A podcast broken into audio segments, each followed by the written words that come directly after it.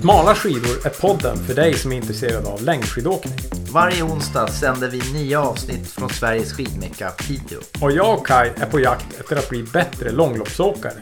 Och vi tänker nörda ner oss i allt som rör sporten. Tjena Mats! Hallå, hallå! Nu är jag ju nyfiken. Du har ju, ehm, du har ju varit på eh, uppdrag. Nu var det min tur att leka reporter. Ja, berätta! Jag är med, viss, med viss press från, från, från dina leveranser här. Så eh, begav jag mig till Öjebyn och eh, Piteå alltså? Piteå, jajamän. Eh, träffade Johan. Nyss hemkommen från en turné där han har varit i Finland och Norge och Ryssland och han höll precis på att plocka ihop en skiselektor för japanska landslaget. Okej. Så att eh, han, han eh, levererar och utbildar ju i Ski Selector som ju då är en maskin för att eh, läsa av spann på skidor. En liten eh, grej är så att vi pratar om skidspann, eller spann på skidor och tittar på spannkurvor. Det är väldigt svårt att inte se någonting framför sig. Så att eh, lyssnar du på den här podden så rekommenderar jag att gå in på smala understreck skidor på Instagram. Där har vi lagt upp lite bilder som man kan följa och se eh, det vi beskriver och pratar om så det inte blir bara grekiska. Ja, precis. Så det blir lite mer eh, visuellt och konkret. Exakt så. Och har man spannkurvor på sina skidor hemma så kan man ju då eh, se lite samband kanske. Exakt. Och, och eh, det, Så det här man- blir ett interaktivt eh, Ja, det inslag blir här. next level. Next level. Men, nej, men det jag har läst någonstans att, att just spannet på skidorna är ju 80% av glid och fäste. Alltså det är ju en stor del av, av att ha en bra skida. Ja. Eh, Vallan är ju en väldigt liten del, även om många är väldigt fokuserade på vallan. Så att eh, det här är viktiga saker att lära sig.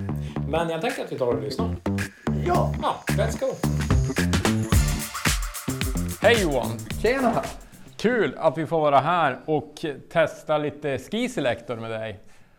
Ja men eh, det blir en spännande lördag. Alltid kul att snacka spann. Exakt, och eh, vi, jag och Kai har ju konstaterat att Piteå är lite skidmecka och det är kul att du eh, som är Pitebo och från, eller jag vet inte om du är från Piteå, du är västerbottning? Jag är, jag är västerbottning Ja, av födsel ohejdad vana men har bo- bott i Piteå sedan 95. Så Ja, att, nej, men att det finns som kompetens och du åker runt och eh, installerar och säljer de här runt om i Europa eller, eller Norden eller? ja alltså vi har i hela Europa. Vi har även eh, precis eh, levererat en maskin för två veckor sedan till japanska landslaget. Förra vinter skickade vi en till Kina och en till Kanada. Och, Ja, det är att- häftigt. Och som jag förstår det så är det, det här är...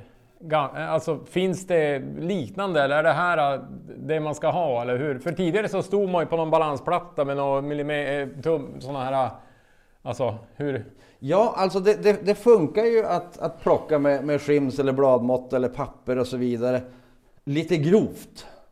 Men, men du vet ju ingenting om skidans egenskaper. Du vet bara att om du har lite tur så, så har du plats med vallan. Och man pratar också om eh, ja, men du ska lära dig din skida, du har lite gråzoner. Och det är för att när man står rätt upp och ner på en skida och, och ja, målet i Mora, du ska titta rakt fram där. Men det är ju ingen som åker så. Det är ingen som står så då man åker. Nej. Så att det, det blir ganska felvisande och, och visst kan man plocka åt någon som ska ut och, och gå lite tur på skidor och så vidare. Men för, för eh, de som ska åka Vasaloppet eller använda det lite mer som träningsform så är det ju förlegat. Mm. Det, det håller inte på att finnas så många kvar som, som plockar skidor på det viset. Men om man nu säger, vi pratar ju om spann på skidorna. Yes. Eh, och några, eller ganska många tror jag av våra lyssnare har ju fått de här spannklistermärkena från Snö och Töre eller vem nu som har sålt skidor. Det är ganska många sportbutiker som har det. Men jag tror att många också så här man har skickat in då sin vikt, 75 kilo, och så får man någon skida med den här kurvan och så tänker man sig det där ser bra ut, men man förstår inte vad, vad det är. Vad, vad är det vi ser på spannkurvan? Ja, så vi, vi ser ju, beroende på vad man har för mätmetod, vi har ju, man kan säga, det finns två huvudsakliga mätmetoder på marknaden för att plocka vettiga skidor. Det är då Eiker eller Ski Selector. Eh, Det finns någon, någon avart på det där också, någon, någon, något mindre fabrikat som, som har någon handvevad där du mäter med digitalklocka och så vidare. Det är så en Eiker eh, fungerar. Man lägger på en vikt och så sen så kollar man med en digital mätklocka höjderna och då ser man även längden på vallafickorna. Och, och då vet ju de som plockar med en Aker att okej, okay, vi behöver, vi vill ha ungefär den här spannhöjden för att få plats med vallan. Men det säger ju ingenting om glidzoner, om vinklar, eh, skidans dynamik. Eh, det, det blir lite mer guesswork. Så det är mm. otroligt viktigt att, att de som plockar med, med den typen av, av utrustning, att de har lite, lite touch i fingrarna och, och det, det, blir lite mer hokus pokus. Ja. Men Ski Selector blir det ju så, den är ju så noggrann, den är på hundradelen och, och där kan du ju plocka utifrån nivå också. Där kan du lägga in om du är motionär, om du plockar för motionär eller en turåkare eller en fitnessåkare. Typ dig och, och XC-gänget mm. så att mm. säga. Som, som ska åka Vasaloppet, de ska åka diverse långlopp och, och som ändå åker hela säsongen. Från att konstsnön är utlagd tills, tills mm. sista racet är gjort. Och man, mm. man tar lite, ja, men lite påskturer bara för att avrunda säsongen. Men där, jag tänker så, för ibland man kanske tänker sig, ska jag köpa en begagnad skida? Eh, eller någonting. Alltså, då är man risk att den är mätt och en spannkurva. För en, även om det står rätt vikt så kan det vara för en annan typ av åkare. Ja men visst, exakt. Och, och, och sen är det ju så att man vet ju inte så mycket utifrån en spannhöjd och en vikt. Hur är dynamiken i skidan? Är den lätt att få fäste med? Eh, har man, det kan vara att du får en skida med ett jättehårt slutspann som de där sista tiondelarna, för det rör sig om tiondelar. Mm. Att de där sista tiondelarna är jättetuffa att trycka och få fäste. Mm.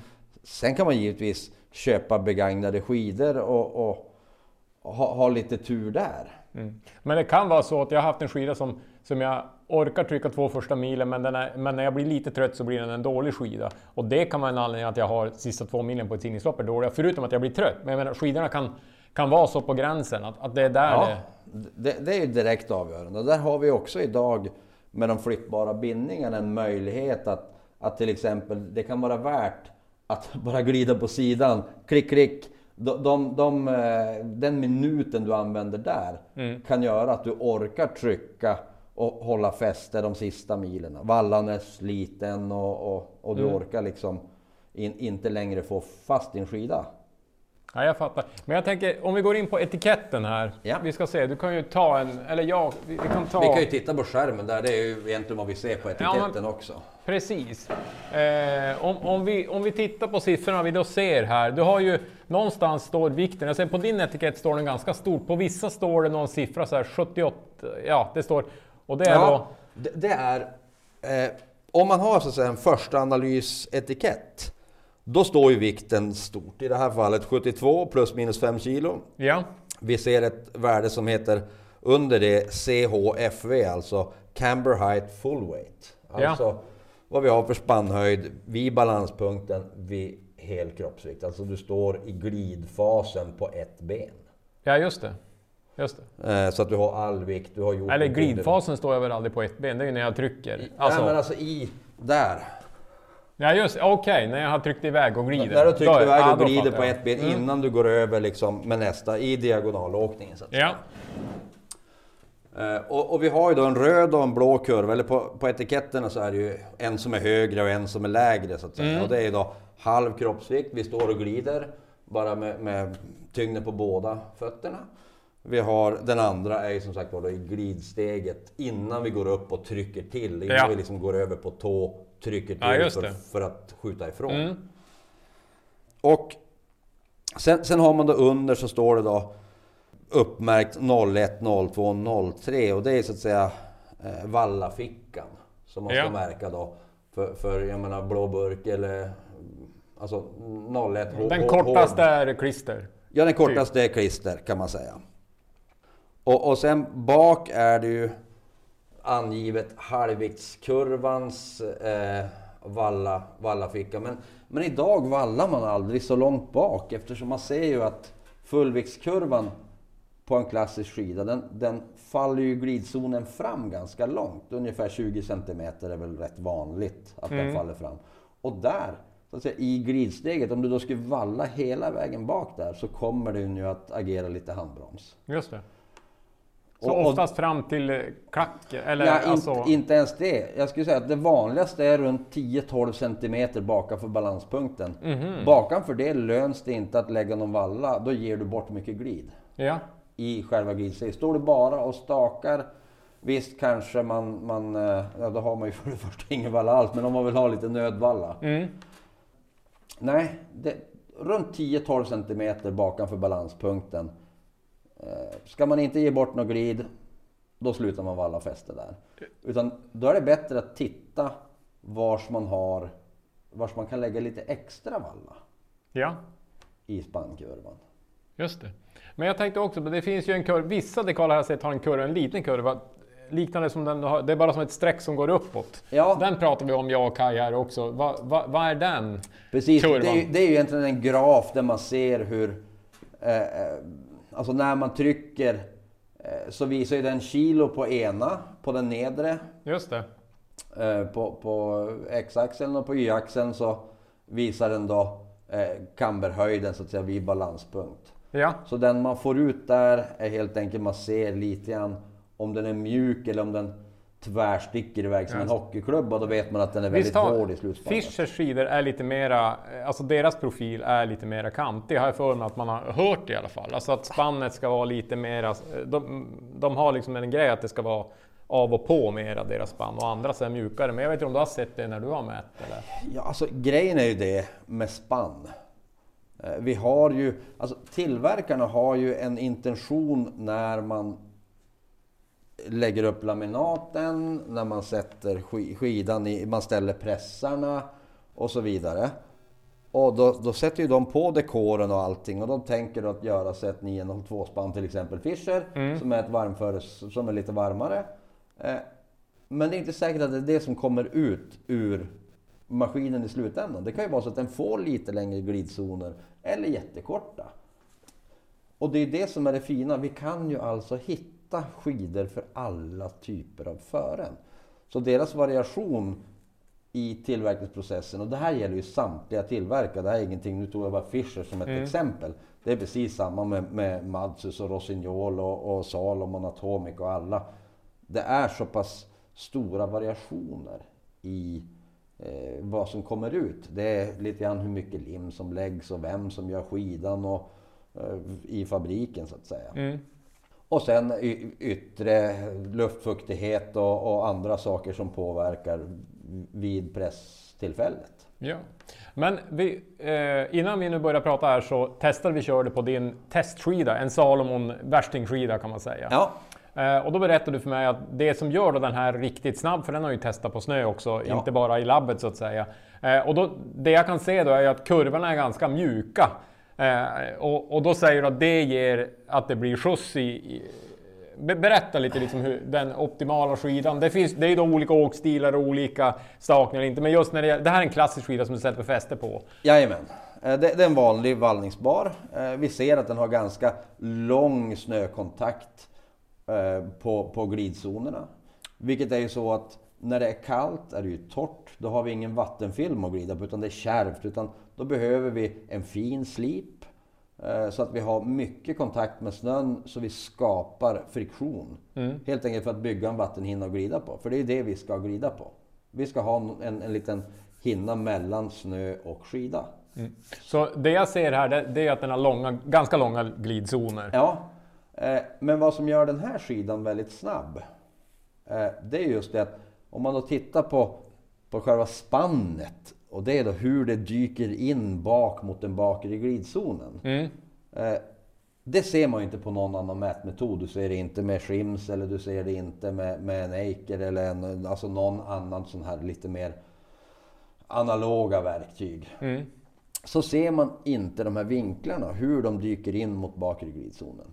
Och då kan man ju då ta det enkelt förklarat, eh, som jag brukar ta. Och om man har en fralla och ska smöra en fralla som är färsk och fin. Ja, du ställer ju inte kniven rätt upp för då har du ju skrapat bort hela frallan innan du fått ut smöret. Mm. Utan man lägger ju smörkniven ner och lyckas att stryka ut smöret för att det är ju liksom en, en bra attackvinkel. Samma sak här, en mjuk ingång bak gör att skidan lättare klättrar upp på snön. Du får ett helt annat släpp i den. Är det branta ingångar bak, så blir det lite grann som att, som att ställa smörkniven på för hög kant. Mm. Och då får vi... Är det i något förhållande man vill ha en brant kurva bak? Eller är det...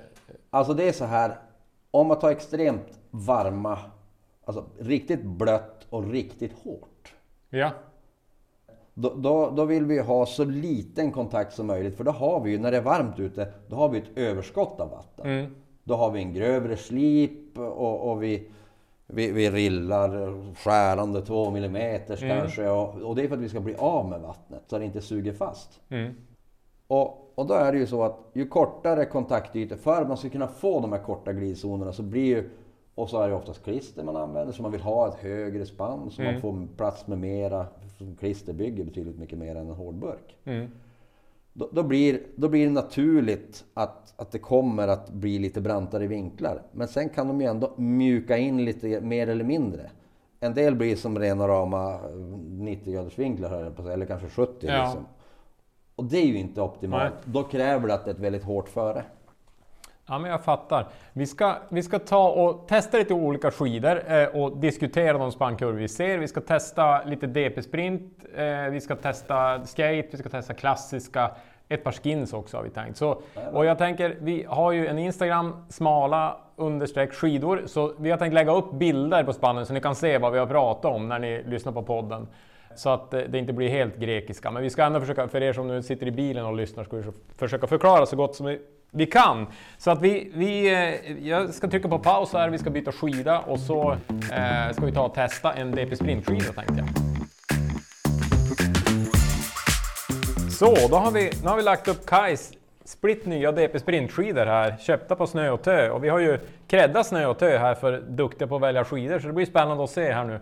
Ja. Hur pass duktiga de är på sin skiselektor. Eh, nej men så så här är det ju att, att eh, de har ju fattat. Det måste jag säga. Ja. De, de eh, var, var tidiga när de fick sin skiselektor och, och, och snöa ner. Eh, och verkligen, eh, alltså, verkligen dyka på djupet och, och förstå vad som händer när man mäter. Så att, det är väl så att de, de flesta, men, men det är ju riktiga Vasaloppsnördar. Ja. Och nördar gillar vi ju. Nördar gillar vi. Jag skojade faktiskt, jag ser de här är inte nya, de här har gått på Marcialonga. Så att det här är ju en... Eh, det är en skida som har gått ett år i alla fall. Men vi ska testa den i alla fall och se hur den står sig då. Om, om, om eh, kurvan stämmer eller om den har... Vad, vad har vi för vikt på Kaj då? Ja, eh, det borde ju stå här Ja, någonstans. det står 72 där, Ja. för då står det Skier Index. Eh, ski Index och då står det 36 och 72. Eller 36 72. Ja, ja. Jag utgår från att han håller sin vikt. Jag tycker han har, han har gått på lite diet här så att Ja. jag tror Ja, att vi men kör på det. Vi, vi kör då på 72 kilo, har vi ställt in. För i det här läget frågar vi ju inte maskinen vilken eh, vikt den är lämplig för, utan här vet vi att Kaido väger 72 pannor ish. Mm. Och vilken, å, har du satt åkartyp då? Den här Nej, som- nu är det ju ingen åkartyp. Utan nu kollar vi bara vinklar och längd på vallazoner. Ja, För att i ett tidigare skede ska vi ju veta eh, vad, vad den här skidan är lämplig till för åkarnivå. ja. Okej. Så att i, i steg ett så, så har vi ju då gjort en första analys på skidan och sen så i steg två så vi vet att ja, men den här passar för 72 plus minus 5 till exempel. Eller 70 plus minus 5 och Kaj väger 72 så då faller han ju fint in där. Nu är det, pratar vi stakskidor och där är det lite annan dynamik. Det är som skate och stakskidor mäter man ju lite annorlunda. Eftersom vi har ju inte den här degraderande fjädern som ska falla Nej. helt enkelt spannet som ska kollapsa för att vi ska få fäste. Här ska ju det vara uppe hela tiden. Ja, just det. Så vad, vad vi tittar på då på den här skidan. Eh, vi ser att det är inte så väldigt långa glidzoner. Eh, fram är det ju väldigt kort snökontakt och, och vad man strävar efter med en stakskida det är att få ner trycket fram. Ja, alltså få ner, då menar du få Alltså, lite eller få mycket? lite tryck Ja, fram. lite tryck fram. Ja. Vi vill ha lite tryck fram och, och så vill vi ha... Och man kan säga att bak skate och stakskidor är lite mer så här typ av snöförhållande, spårtyp eh, fram och, och bak är temperatur. Ja. Just Lite det. grovt förenklat. Och i det här fallet så ser vi att, att det är väldigt korta. Det är en, en 17-18 centimeter. Det är inte extremt kort, men, men det är Och här, här har då Snötö har ju ett eget system med etiketter och då har de skrivit så här gul, och det är ju slipen då va, tror jag. Eh, De har skrivit eh, grovt något fuktig snö. Är, är, De har satt universal. Ja, Alltså- precis. Universal, hårda spår, Och spår. universal det avser då temperaturområdet. Ja, Alltså någonstans eh, noll och några minus. Eh, där kommer den här skidan gå bäst. Ja. Är det jättemycket plus, ja men här, den här går även mot plussidan skapligt. Mm. För att den, den släpper upp väldigt fint. Men den här har ju ganska mjuka kurvor, Ja, tänker jag. ja men den här, den här är in, inte ett... Eh, det det här är en bra skida. Ja, Tycker att har de utifrån deras rekommendation här eh, och, eh, och, och vad, vad vi ser på, på längden på glidzoner och vinklar in och så vidare. men om jag nu tittar på den bilden, vad är det som gör att det här är en stakskida? Alltså är det den blå kurvan på bilden eh, som Ja. blir den stora skillnaden? Att den går upp högre? Det är ju så här, den här skidan skulle i princip vara omöjlig att få fäste med. Det. och åka som vanlig klassisk. För att du har, eh, man, man, vad man gör med en stakskida, man, man gör ett väldigt hårt slutspann. Mm. Så att den ska hålla för stakningen. Mm. Särskilt i uppförsbackarna vill man inte att det ska kollapsa och falla igenom. Man vill ju bara ha de här ytorna att glida på. Ja, så den lägre kurvan är för hög, kan man säga. Ja, man kan säga Helt så. enkelt. Den är för styv Ja. i slutspannet. Mm. Du orkar aldrig, du kan inte valla den här för fäste. Nej, just det. Just det. Det, det är typ omöjligt. Ja, men lysande. Jag ska ta och fota av den där kurvan. Eh, Och så sen tänker jag att vi, då tar vi in eh, Åses. Då tar vi in Åses. Och då är det så att fördelen med, med det här är att vi kan ju faktiskt jämföra olika skidor med varandra. Ja, just det. Här kan vi lägga kurva på kurva. Aha. Så då trycker vi add ski och så sen så sätter vi in längden på den här skidan. Så. Lägger på och kollar så att den här också är på noll på bindningen. Och så kör vi en mätning där. Och nu, eh, jag har inte koll på vad Åse väger, men vi säger att den här skidan, om vi jämför att, att eh, eh, vi letar en skida åt Kaj. Mm, just det. Och så ska vi se vilken som då är, är bäst lämpad för det här. Ja. Då ska vi se. Men jag tänker, eh, när du, du har ju jobbat ändå med lite skidåkare eh, av, Oh ja. och va- valt skidor. Händer att de- kommer in med 10 skidor och så jämför man och så plockar man? Ja, och, och sen är det också det att man kan ju optimera slipen. Det Ja, kan ju vara så att, det. att det är en skida som, som är ett, tänkt som en varmföres, men den har lite för långa glidzoner. Och eftersom den då har, kommer att ha en ganska grov slip från fabrik, eh, men man får aldrig riktigt den där skjutsen på skidan. Och så tittar vi här, nej men den har ju för långa glidzoner, det här är en jättefin kallföresskida. Så slipar man om den med en fin slip och helt plötsligt så har man ett par, par skidor som Ja, skjutsar på bra. det här var ju spännande. De är ganska lika va? Ja, eh, de är ganska lika. Den här är ju då något, eh, något längre glidzoner. Det här är ungefär 5 cm längre Ja, eh, glidzon. Däremot så kickar den upp. Båda två har ganska snarlika ingångar. Vi ser att Åses skida lite mjukare på halvvikten in just det. än, än Kajs. Mm.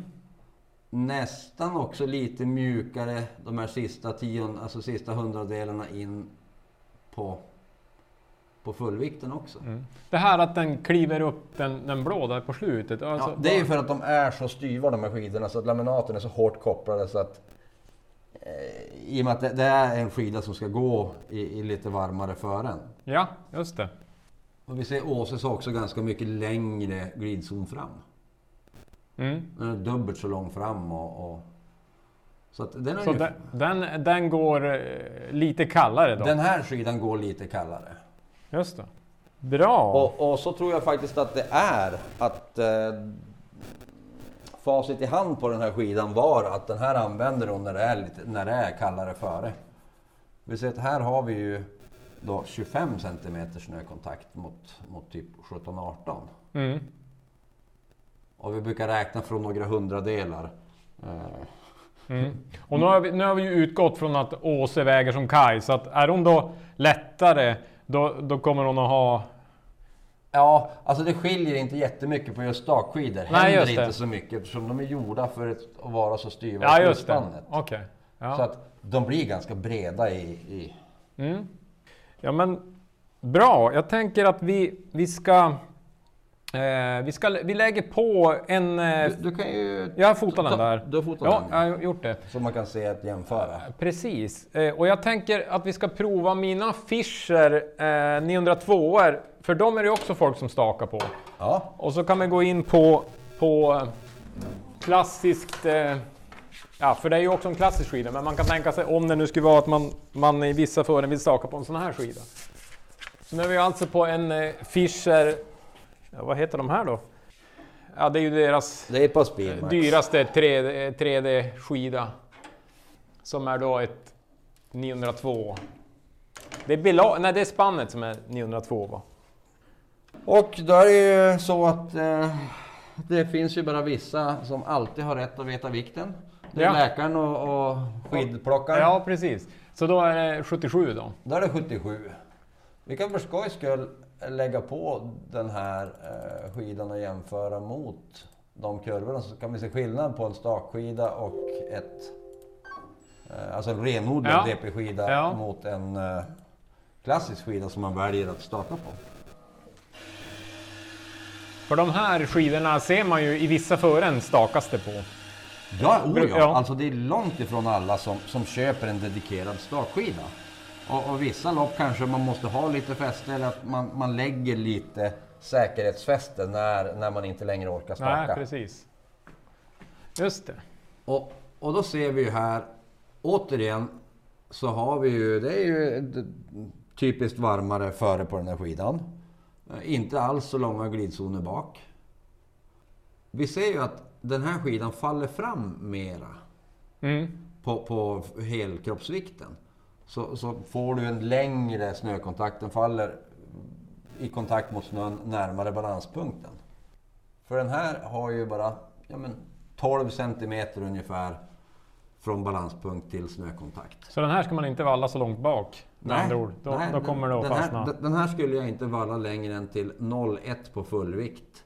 Det är 88 millimeter från balanspunkten ungefär. Just det. Eh, Visst, man kan ta lite till om, det, om man ska åka en kallföre, men det här är ju en, en ganska varm skida. Den är 0,3, 0, alltså 0,27 på fullvikt vid balanspunkt, 1,25 på halvvikt. Alltså kan man nog faktiskt säga att den är lite mer kall i kallföresskida i vallafickan. Medans eh, glidzonerna är mer varmföra, alltså mer åt klisterhållet. Okej. Så det, det, är, är det liksom, det är kanske inte superbra, eller? Ja, alltså skulle man ha den här som en renodlad klisterskida så skulle jag vilja säga att för din vikt är den lite... Då är den för låg. Då är den för låg. Ja. Då hade jag nog velat ha den, jag menar 0,35, 0,40 kanske. Mm. Eh, Så, så jag, jag kan egentligen bara valla kallföre, men den kanske har lite för korta glidzoner. för att För funka vara- riktigt bra där ja. Ja. För tittar vi fram har du inte ens 10 cm vid halvvikt. Nej. Så att du har, här har man ju väldigt korta, det här är ju en riktig varmföresdänga. Eh, Men som stakskida är den inte så dum, för du ser vad mjuk den är på helvikten in här. Mm. Den är verkligen mjuk övergång mot bakre glidzonen. Eh, Den är hyfsat brant på, på halvvikten. Men det är så att när du stakar varje stavtag så, kommer, så belastar du ju skidan så du kommer ju att komma ner till ett mellanting här ungefär. Mm. Så jag skulle vilja säga att det här är en, en, ett par riktigt bra skidor ur staksynpunkt. Minst lika bra som, som de andra. Mm. Ja, det är ju spännande. I, i varmt före. Ja. Och, och sen beror det på vad du har för slip på den här. Mm. Hur den kommer att gå. Hur skulle du slipa den här då? En, Ja, alltså beroende på eh, om det är sista mjölkpengen man drar om man har ett par. Ja. Så ska jag väl kanske lägga en universal Ja. slip på den. Mm. För att du ska ha ett bredare. Men om du väljer den som en dedikerad varmföresskida att staka på. Så ska jag lägga en riktigt varm slip. ja, just det. Då ska jag lägga en riktig Mm. bröstdänga. Mm. Och, Ja. och se- sen vad, vad olika slipares, eh, sliparheter hit och dit. Eh, Ja, men det, det förstår jag är en djungel också. Ja. Vi ska faktiskt be besöka Örner i Skellefteå och få lära oss lite grann om skids skidslipar. Eh, så då får vi grotta ner oss i det då. Ja. Där. Eh, ja men bra. Då, jag tänker att vi ska ta en till klassisk skida i alla fall. Och då tänkte jag att vi skulle ta eh, ett par Madshusskidor som jag har som har något år på nacken. Bara för att se och jämföra med dem där. Eh, se om vi kan dra några slutsatser. Eh, hur jag ska använda mina två par klassiska här. Så där ska vi kolla bara att den, jo, den är på noll. Va? Bindningen. Den går ju att ställa den där också. Ja, men vi gör så här. Vi tar bort de där stakskidorna. Eh, kan vi bara markera bort. Och så kör vi, lägger till en skida till och vad sa vi? 77 kilo. Mm. Där var det. Det, det fina, eh, det är väldigt snabbt att mäta på det här sättet. Och, Mm. och det, det blir som inget, man behöver inte gissa eh, vad som händer. Utan på, på en väldigt, eh, jag menar på 30 sekunders mätning så kan man ju sen bara titta på skärmen och så, ja ja okej. Eh, Man kan föra muspekaren och kolla exakt vars man vill, vilka höjder som är vars. Och, och här ser vi att där har du en betydligt kallare skida. Mm. Också inte så himla tokig eh, i ingångarna. Så den, den är väldigt lik Fischerskidan. Fischerskidan i, i ingångarna. Eh, men den har ju ett betydligt längre snökontakt. Mm. Ja, så, så egentligen, eh, den, här, den här ska jag slipa kallt? Den här ska du slipa kall. Ja, och den Eh. andra kanske universal då? Ja, universal. Möjligtvis varmt om, om jag... Ja, alltså sen är det Fast då väl så problemet också. att få dit klistret då på den. Jag får Ja. valla väldigt tunt med Eh, klister tänker så är det ju, men du kan ju när det är klisterföre kan du ju flytta bindningen helt bak. Då Ja, kommer du ju få mera Mm. plats för valla. just det. Så, så kan jag I också och med att du tänka. hade movbindningar. Mm. Ja men det är bra. För jag, Och- ska ju, och- jag har tänkt slipa de här två skidorna nu så då tänker jag då, går- då går jag på en kall, kallslip på den här och så Ja. tar jag en, en, Definitivt. en universal, tror jag, på den andra. Ja men det är bra, jag ska ta fota Jo, för att om, om du tar en universalslip så kan du ju sen då till exempel eh, lägga en skärande, alltså en rak tvåa eller något sånt där. eh, Om det blir väldigt blött. Mm, Du kan ju så att säga rilla mm, i, kombination. För att få den varmare vid det tillfället. Så att det skulle bli plask före på Vasaloppet. För, för eh, är det väldigt blött före på Vasaloppet. Om höften hinner mm. Hinner lagas. Hinner lagas. Ja. Så, så eh, då skulle man ju, om man hade lagt en universalslip, då skulle jag definitivt lägga någonting som dränerar riktigt bra. Mm, mm. Ja men det är smart.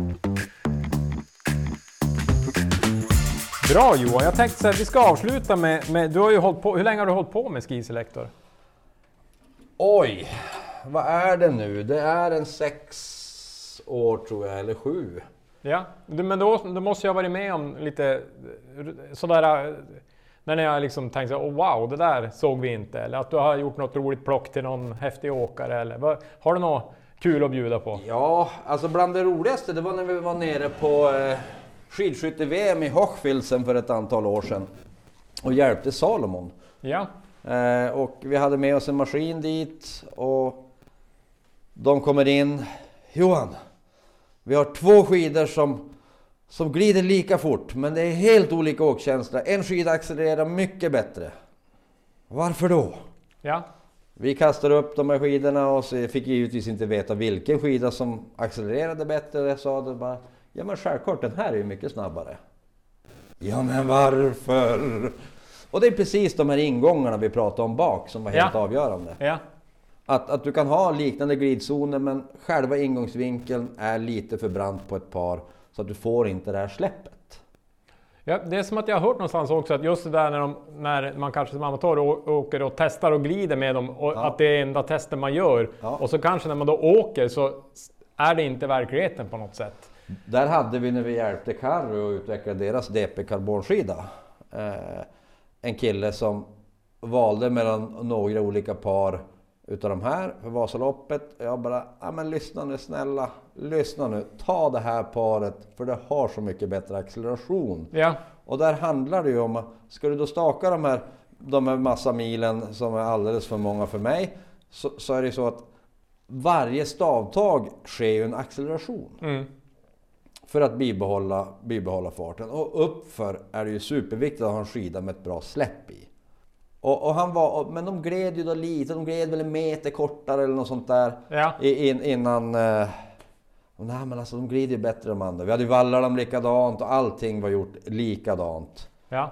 Eh, men ja, han tog det här skidparet och tjänade ju då enormt mycket placeringar på slutet. Mm. För att när vallan var bortnött och så vidare så fortsatte skidan bara gå och gå. Mm. De andra som låg där i... i det här var en, en åkare runt 300-400 Ja. i Vasaloppet. Så Ja. att ändå ganska vass. Mm. Och, och när de andra började tappa, deras skidor dog. Men hans skidor, tack vare att han hade så fina vinklar, ingångsvinklar bak, så orkade han fortsätta att driva skidan. Det blev aldrig... Eh, och där ser vi hur viktigt spannet är. Mm. När vallan tar slut, så har du för aggressiva vinklar, ja men då kan inte vallan kompensera längre för det där. Och då är ju Mm. hur spannet ser ut som gör om skidan går, avgör om skidan går eller inte. Mm. Så det, det är två sådana där tydliga exempel där man verkligen ser hur viktiga de här vinklarna in bak är. Mm. Och där tänker jag så här att hitta en sportbutik som, som förstår det här känns ju A och O om du ska göra ett bra skidval. Så är det ju. Eh, och det är så att det är också bara... Det är bara med en skiselektor du kan se det. Ja. Mm. Så att de andra alternativa mätmetoderna är all ära. Du kan, se, du kan få ganska bra skidor. Men det är lite mer tur hur det där sista finstilta på accelerationssidan. Mm. Och det är ju svårt att testa ett helt Vasalopp också så att det, jag tänker att det Ja. du kan se här. Alltså jag tänker att du kan få en skida som du tänker är bra när du testar den typ på gården. Men sen i verkligheten så, ja som du nu berättade här om. Jo, och, och sen, sen är det ju också det att det kan ju vara lite frustrerande att känna. Det gäller ju lite grann typ av bana. Lite grann som, som motorsporten. De ställer in chassit efter en viss bantyp. Ja, Ja men behöver vi, är det mest bara flakt? Ja men då kanske vi, och det är hårt. Ja men då kan vi ju ha en skida med lite vassare vinklar, då kommer det inte spela någon roll. mm. Då kanske det där lilla glidtestet är absolut avgörande. Mm. Har vi, en, har vi en, en, eh, ett race med mer varie, kuperad terräng. Du har Lundbäcksbackarna, du har alltså, som Vasaloppet som är, visst du har långa sträckor som är, som är platta och fina men sen när det börjar dra ihop sig, ja då, blir, det- då börjar det vara tungt. Mm. Mm. Och då är ju accelerationen, släppet uppför väldigt viktigt för, för de som stakar framför allt. Mm. Att du liksom får iväg skidan i varje skär. Eller på ett skatelopp. Att du har en skida som, som släpper bra uppför. För det kommer att spara massor med energi. Mm. Så, så att hitta skidor som är energieffektiva är viktigare än de där sista decimetrarna på glidtestet. Mm. Ja, jag tänker också det som jag inte har tänkt på innan idag. Det är just det där att man kan ha en skida som man då kanske sätter en annan slip på för att den har en, alltså det, den kombinationen blir ju som kanske viktigare än eh, florvallan om man säger så. Ja men så är det ju. Alltså slipen är ju oerhört viktig. Att du har rätt slip till rätt profil på skidan. Mm. Och många har ju fel slip. Mm. Ja, jag förstår. Och sen också hur de rillar dem eh, i förhållande, som du då säger, om man då har en universal, att man då, ja, när det är varmt då, rillar Jo dem. precis. Och, och då kanske på ett sånt ställe beroende på vilket startled man är. Om vi tar Vasaloppet som ett exempel. Där börjar det ju vara ganska mycket valla i spåren. Mm. Eh, och raka eh, rillar täpps inte igen lika fort. Nej, Som om du har sneda. Nej, precis. De kommer att samla mer smuts Mm. i, i skidan. Mm. Ja, det har man ju som förstått. Att det, det är onödigt. Eh, Just att, att med för sprint, typ. Med Ja. de här Precis. julgranarna och Jajamän. liknande. Ja. Bra Johan! Ja, men du, jag tror att vi har hållit på snart en timme och eh, jag tycker Ja. jag har lärt mig mycket. Så jag får tacka för det här. Vi kanske kommer tillbaka med mer frågor någon gång. Jajamän, det är bara, bara komma.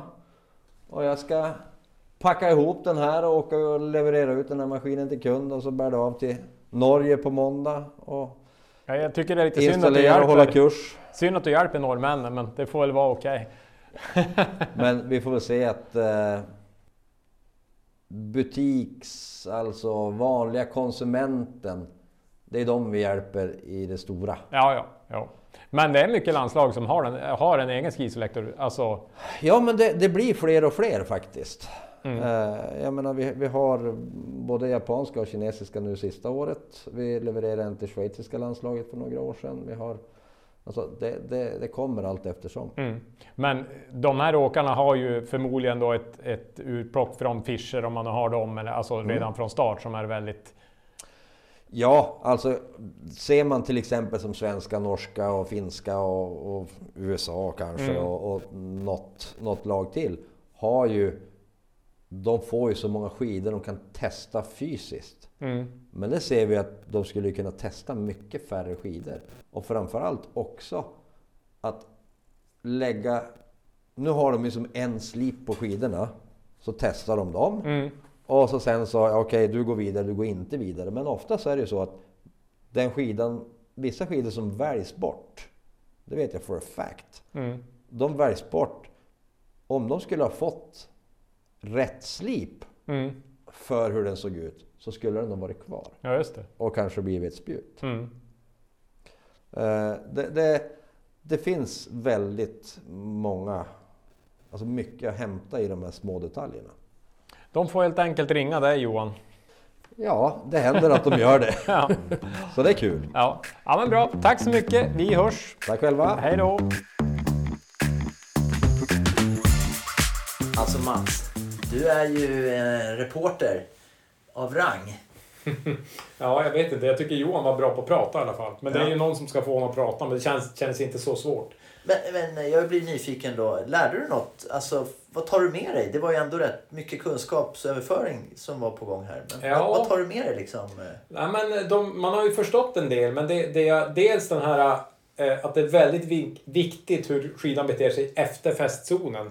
Att om man säger, kurvan ska vara ganska rundad för att få bra acceleration. Det har jag inte förstått. Så det ska jag nog kunna se. Om jag får se fem spannkurvor och jag ska välja skida så, så väljer jag nog rätt nu. Det hade jag inte gjort innan den här timmen. Nej, men det, här, det här är egentligen inte så bra att dela med oss av. För då får vi konkurrenter i spåret som får snabba skidor. Ah, nej, överhuvudtaget tror jag vi ska lägga ner podden om vi ska tänka så. men men eh, vi får ju fler kompisar på något sätt. Kanske. Ja. Ja. Eh, Ja, alla blir bättre så blir vi tvungna att bli bättre. Exakt så. Ja, nej, men det, det är en sak. Eh, sen, sen eh, ska vi tänka, det, det var också intressant hur Johan pratade om den här kopplingen mellan skidslip och eh, spann. Och vi, vi har ju tänkt, vi har ju någon tanke om att besöka och lära oss mer om skidslip här framöver. Men, men att har man ett, en kort eh, glidzon, det vill säga varma skidor, varmföresskidor, eh, ja då är det ju smart att, att slipa med eh, en varm slip. Lite hand och handske metodik. att- Exakt, och han kunde också berätta någon, jag vet inte om vi fick med den inspelningen, men, men Johan berättade för mig vid något tillfälle att eh, han har liksom träffat då skidåkare som har varit besvikna på sina skidor, men då har det varit just att det har varit fel slip till fel skida, så de har inte fått den att funka i varken kallt eller varmt före. För det har varit liksom en varmföresskida med kallslip och så vidare. För de kanske har skickat på slipan och sagt att jag vill ha en kallslip. Eh, och så har det inte varit en kall skida. Så att man eh, ska matcha liksom skidans spann med slipningen. Exakt, och, och är, då, är det då en... Har man bara ett par skidor, då är det ju en universal man får gå på. Och så kanske då rilla efter före. Just. Eh, Men det, det är ju intressant. Och sen också, det var som personligt där, jag hade ju med mina skidor och dina skidor. Ja. Eh, och mina Fischer då... Mina eh, går bättre eller? Ja, ja, man kan nästan säga det. Nej, jag, jag har ju inga stakskidor. Jag väntar ju på dem. Men, men, men mina klassiska då, de, de hade ju egenskapen att de var då varmföreszoner. Men lite låg ändå för att rymma klister. Så egentligen lite så här halvdåligt. Men då eh, har jag faktiskt varit till Johan nu idag och eh, jag gjorde intervjun då för någon dag sedan. Och bett han mäta dem, för jag har movbindning. Så jag bett han, mä, bett han mäta dem i varje läge då. Och få fram då fyra olika spannkurvor. Och, och då kan jag ju säga att har jag dem ett steg bak, då är de perfekt för klister. Eh, Så att det gör ju att den blir, även om den då glidmässigt kommer den vara bättre i varmföre, men, men det kan man ju som ta med sig då att, att eh, har man movbindning så är man ju lite mer flexibel när det gäller spannet. Ja, just. Så movbindning är grejen? Det, rädd, Ja, det räddar, eh, eller breddar skidparken? Ja, men lite så. Alltså är man nu professionell skidåkare, har, då har ju Jag kan tänka mig att Emil Persson har fem par favoritskidor i olika fören och så vidare. Och då är det ju inget problem. Då är det bara att ha dem där man vet att den ska vara. Men, men, men för den som kanske har ett eller två par skidor så är en modbindning jättebra. Plus att man kan tänka sig då det här när man är, ska upp för backen på Vasaloppet så kan man ju ställa fram dem och när man är ute på myrorna så kan man ställa bak dem. Så det är ju också den grejen. Men så, så eh, lite småsaker sådär. Eh, och, och roligt att förstå den här klisterlappen på skidan lite mer. Ja. Ja, du får berätta mer när vi kollar på skidorna sen. Det, det ska jag göra. Och som sagt, kolla in eh, på vår Instagram. Där, där finns ju Vad heter kurvorna. vår Instagram nu då? Smala understreck skidor. Så heter det. Så heter den, ja. Eh, så va, vad gör vi nästa gång? Vad sa vi? Wow, ja vad har vi på gång nu då? Erik Wikström. Eller hur? Precis. Eh, honom har vi också eh, ambition att få tag i. Ja, det blir spännande. Eh, Han är ju... eh, Vi har väl fått uppfattningen att han tränar lite och presterar bra. Det känns som att det, det, det är något som vi också drömmer om. Ja, det, det är väl det man... Precis, man vill liksom hitta koden. Mm. Så det var Så- kul. eh. Så Kai söker koden med Erik. Blir, blir avsnittets tema. Ja, det lät bra. Ja, ja men... Vi kör så.